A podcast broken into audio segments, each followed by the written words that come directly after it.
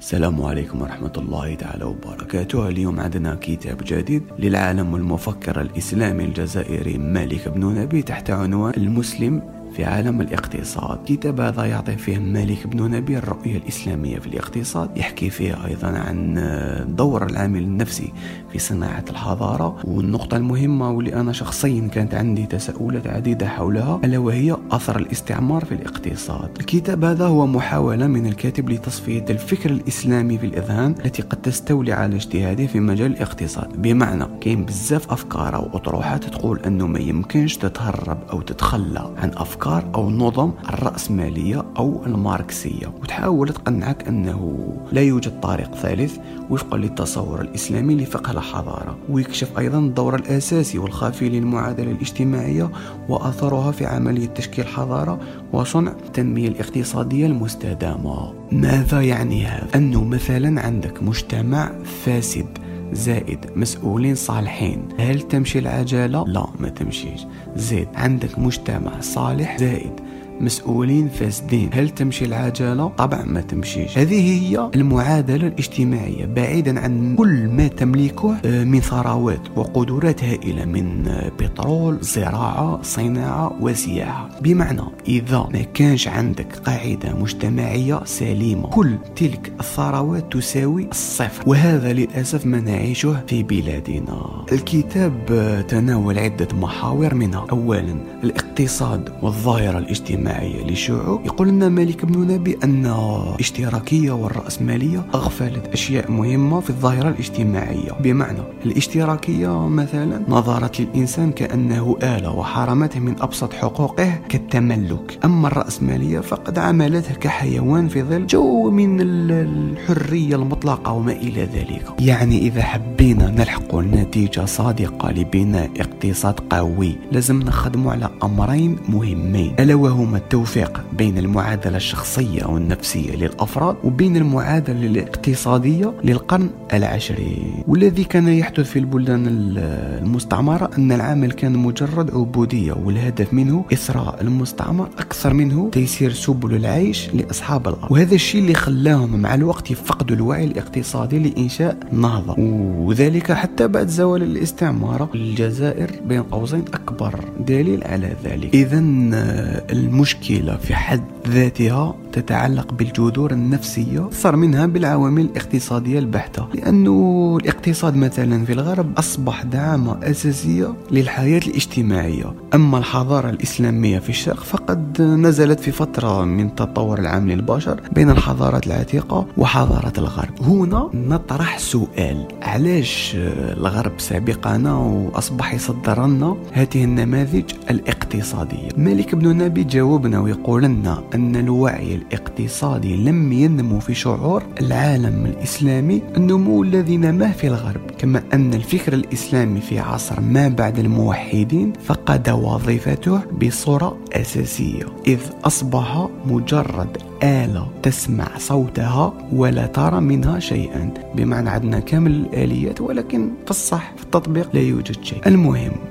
وفي كلا الاتجاهين سواء كان رأسماليا أو اشتراكيا ما تقدرش يا ودي ما تقدرش. لا يصح محاولة تركيب آه، روح إسلامية على جسم أجنبي يرفضها وترفضه. لأنه حتى في التجربة المطبقة في بعض البلدان العربية التي يتم فيها محاولة آه، مثلا تسخير جسم مثلا سواء كان الاشتراكية أو الرأسمالية مفصول عن روحه سواء كانت شيوعية أو الحرية المطلقة. بمعنى تجيب نظام اشتراكي وتنحي له الروح تاعو اللي هي مثلا شيوعية ولا تجيب نظام رأسمالي وتنحي له الروح تاعو اللي هي الحرية المطلقة وتعطيهم صبغة إسلامية ولا صبغة محافظة. ما راحش تمشي. لذلك لم تنجح هذه النماذج في بلداننا كما نجحت في الدول المستوردة منها في المحور الثاني الحضارة والاقتصاد. قلنا مالك بن نبي أن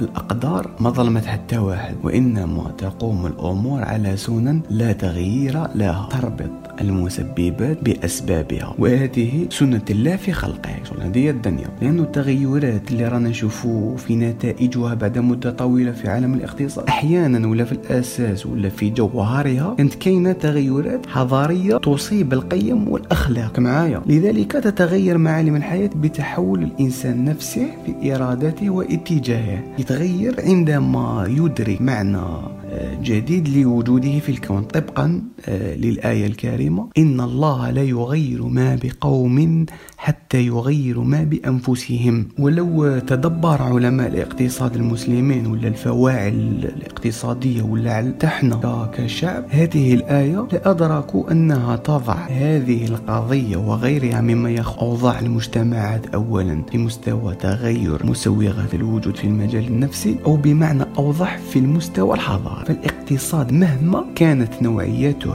المذهبية فهو عبارة عن تيم للحضارة. على شرط أن نحددها بصفتها مجموعة الشروط المعنوية والمادية التي تتيح لمجتمع ما أن يقدم جميع الضمانات الاجتماعية لكل فرد يعيش فيه. أه ويوضح لنا مالك بن نبي تجربتين لفهم هذا المعنى. الأولى تاريخ الأمة الإسلامية العربية والزوجة. أه تاريخ أمة معاصرة ألا وهي ألمانيا. يقول أن الأمة العربية في زمن الرسول صلى الله عليه وسلم انطلقت من نقطة الصفر من حيث الإمكانيات ومن حيث كل شيء بمعنى لم يكن لديها شيء للقيام بمهامها الجسيمة في المجال الاجتماعي والسياسي والعسكري. على حد سواء. بصح رأيناها منذ اللحظة الأولى تقوم بمهامها دون إهمال أو إرجاء. كما نرى أيضا هذه الظاهرة في عالمنا الحديث. ترى الدول محطمة مثل ألمانيا تعيد بناء نفسها من نقطة الصفر أي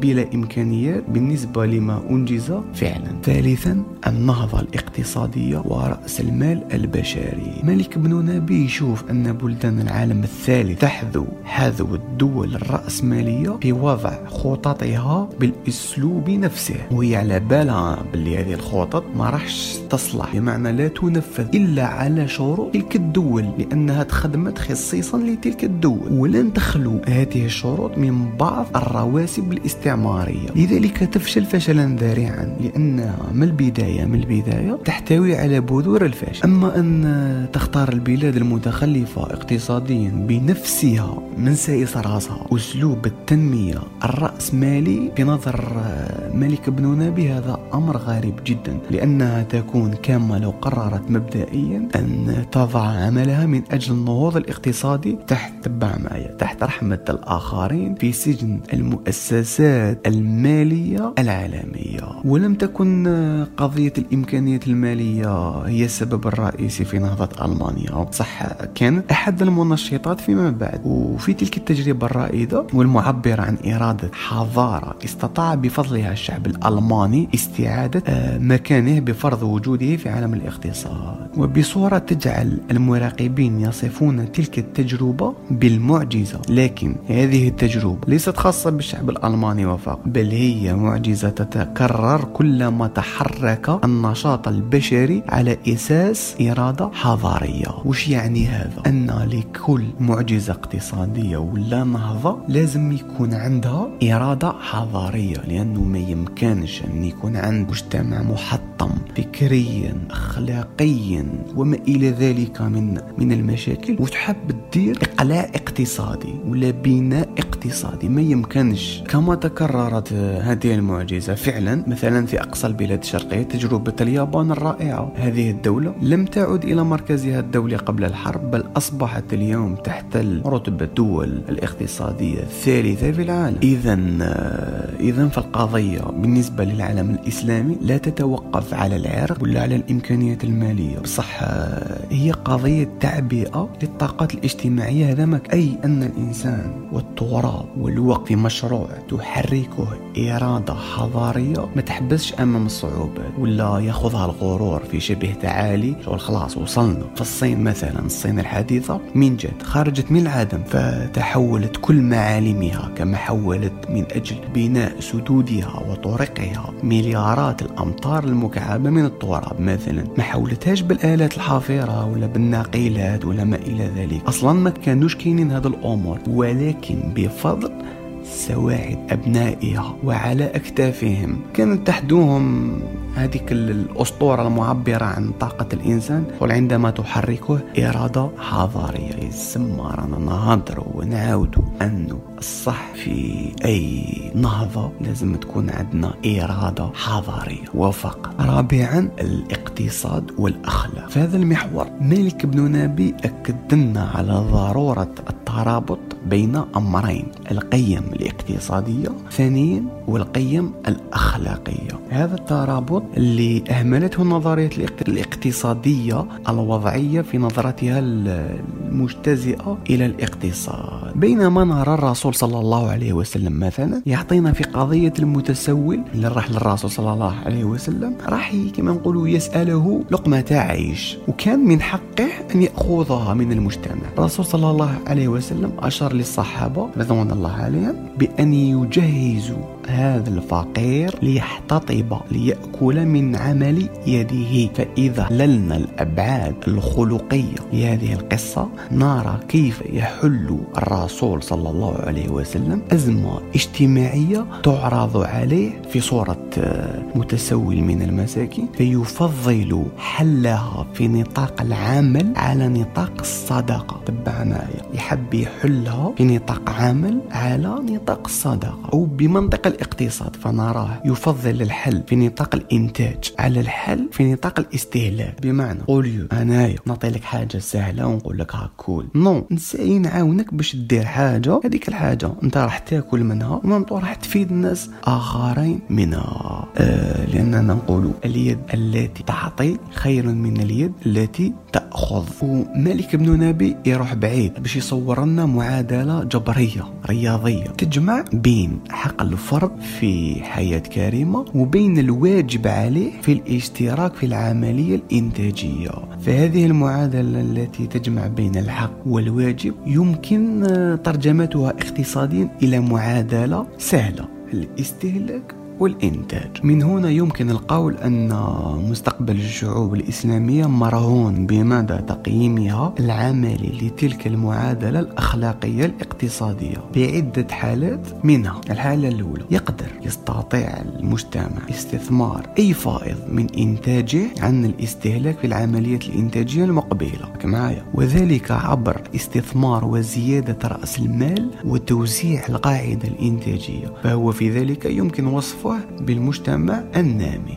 وفي الحالة الثانية تكون كفة الميزان أي الاستهلاك والإنتاج متعادلتين بمعنى لا يطلع ولا يهبط. هنا هذا المجتمع نقدر نقول باللي مجتمع راكد ولكن لا بأس معليش. في الحالة الثالثة وهي بالنسبة لي ولا بالنسبة للملك بن نبي هي الأسوأ. علاش؟ لأنها كفة الاستهلاك راح تطلع على كفة الإنتاج. أي أن هذا المجتمع لا هو صاعد ولا هو حتى مستقر.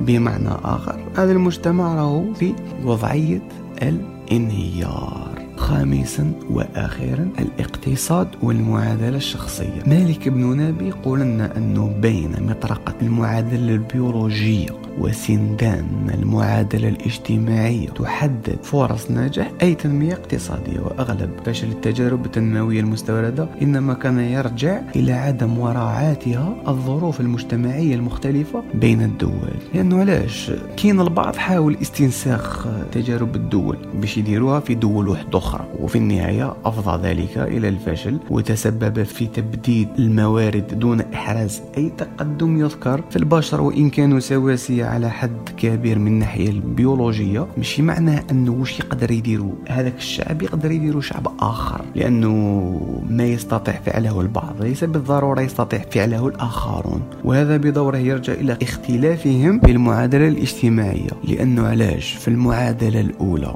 هي هبة من عند الله عز وجل هو اللي خلق البشر هو اللي عطانا هذه المنحة. بمعنى رانا كاع كيف كيف وعطانا كاع البشر كما يقولوا فوق الكرة الأرضية.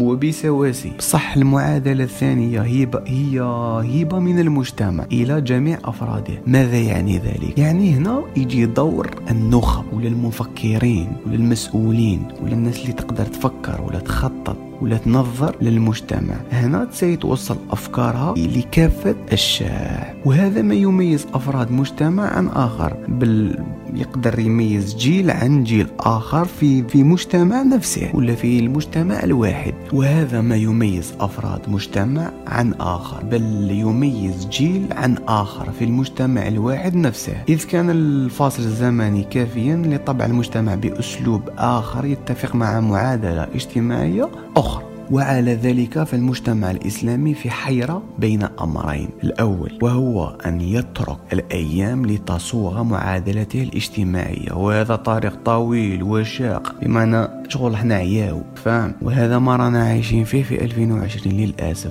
والأمر الثاني يكمن في طرح المشكلة بصورة موضوعية. شغل كيما دارت دول كيما ألمانيا واليابان والصين قال لك هاو البرنامج اللي إحنا نمشيو عليه. الشعب قال لك أي داكور كاين الناس يقولوا اونات تكلوا على العرب مالك بن نبي قال لنا أن العالم الإسلامي اليوم يواجه حالة إنقاذ أو كما يقال باصطلاح العسكريين حالة طوارئ تستلزم قرارات صارمة في المجال الاقتصادي. كما تتخذ قيادة عسكرية قراراتها اتجاه ذلك الظرف الاستثنائي. إذا كان هذا كتاب آه، المسلم في عالم الاقتصاد آه، للمفكر الجزائري مالك بن نبي. إن شاء الله يكون نال إعجابكم وإن شاء الله يكون استفدتوا منه. وما تنسوش تشاركوا الفيديو مع أصدقائكم لتعم الفائدة. وإلى كتاب جديد أستودعكم الله. السلام عليكم.